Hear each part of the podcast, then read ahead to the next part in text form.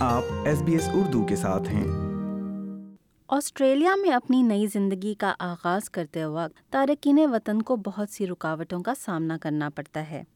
یہ مشکلات اس وقت دگنی ہو جاتی ہیں جب نئے آنے والوں کو یہاں کی زبان یعنی انگریزی بولنی نہ آتی ہو۔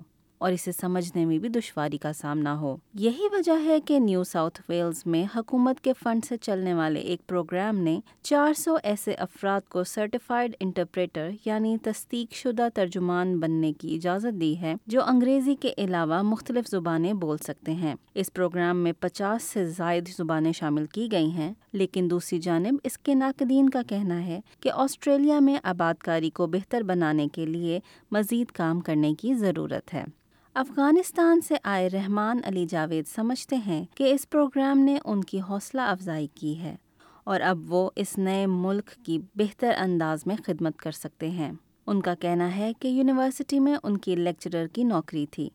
اس کے علاوہ افغانستان کے آزاد انسانی حقوق کمیشن کے ساتھ ان کے کام اور ہزارہ نسل کے طور پر ان کی اقلیتی حیثیت نے افغانستان میں طالبان کے قبضے کے بعد ان کے لیے رہنا ناممکن بنا دیا تھا۔ انہوں نے بتایا کہ افغانستان میں رہ کر انسانی حقوق کے لیے آواز اٹھانا کسی خطرے سے خالی نہیں ہے۔ دوسرے بہت سے ممالک میں بھی یہ مشکل ہے، مگر افغانستان جہاں میں کام کرنا چاہتا تھا، وہ تو سب سے زیادہ خطرناک ہو چکا ہے۔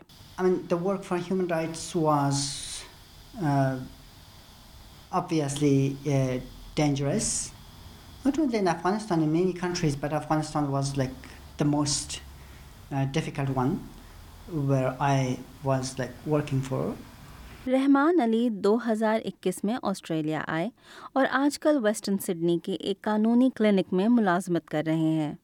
ان کو پانچ زبانوں پر عبور حاصل ہے اور ان کی قانونی معاون کی ملازمت میں ان پانچ زبانوں کی تشریح کرنا بھی شامل ہے۔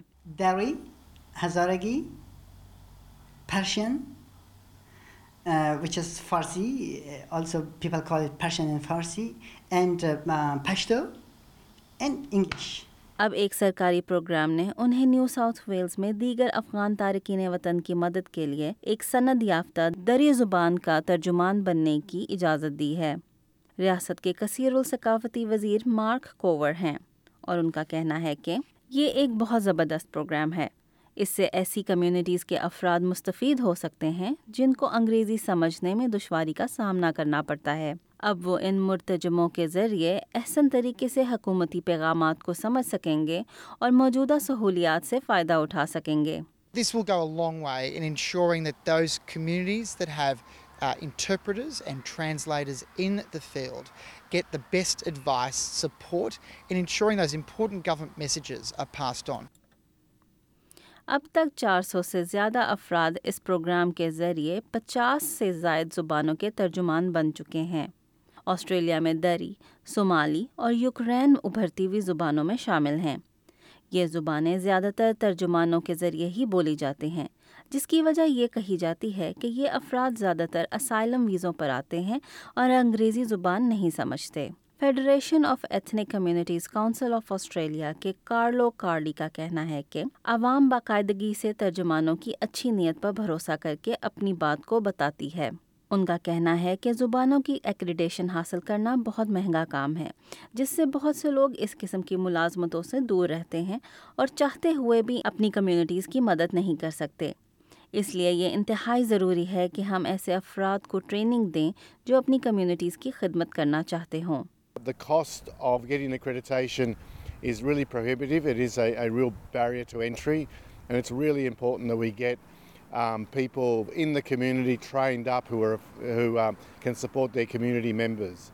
دوسری جانب مہاجرین کے لیے صرف زبان ہی رکاوٹ نہیں ہے اعداد و شمار سے پتہ چلتا ہے کہ حالیہ آنے والوں میں سے ایک دہائی کو اپنی پہلی نوکری کی تلاش کرنے میں بھی کافی دشواری کا سامنا کرنا پڑتا ہے ان سے امید کی جاتی ہے کہ ان کے پاس آسٹریلین تجربہ ہو۔ لیکن نہ تو ان کے پاس آسٹریلین مارکیٹ کا تجربہ ہوتا ہے اور نہ ان کے مقامی تعلقات بنے ہوتے ہیں۔ اور سب سے بڑھ کر یہ کہ زبان نہ جاننے کے باعث نوکری کا حصول ایک وبال بن جاتا ہے۔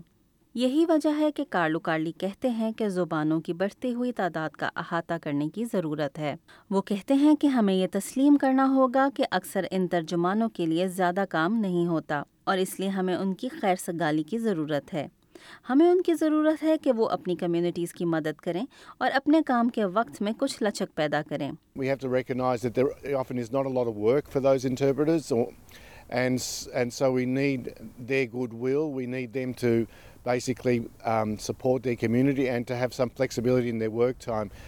دوسری جانب مسٹر جاوید کہتے ہیں کہ یہ کورس صرف زبان کی مہارت کے بارے میں نہیں ہے بلکہ ثقافتی حساسیت اور علم کے بارے میں بھی ہے۔ انہوں نے کہا کہ اب میں اپنا کام زیادہ پر اعتمادی کے ساتھ کر سکتا ہوں کیونکہ پہلے میرے پاس صلاحیت تو تھی مگر سرٹیفکیٹ نہیں تھا۔ مگر اب دونوں ہیں۔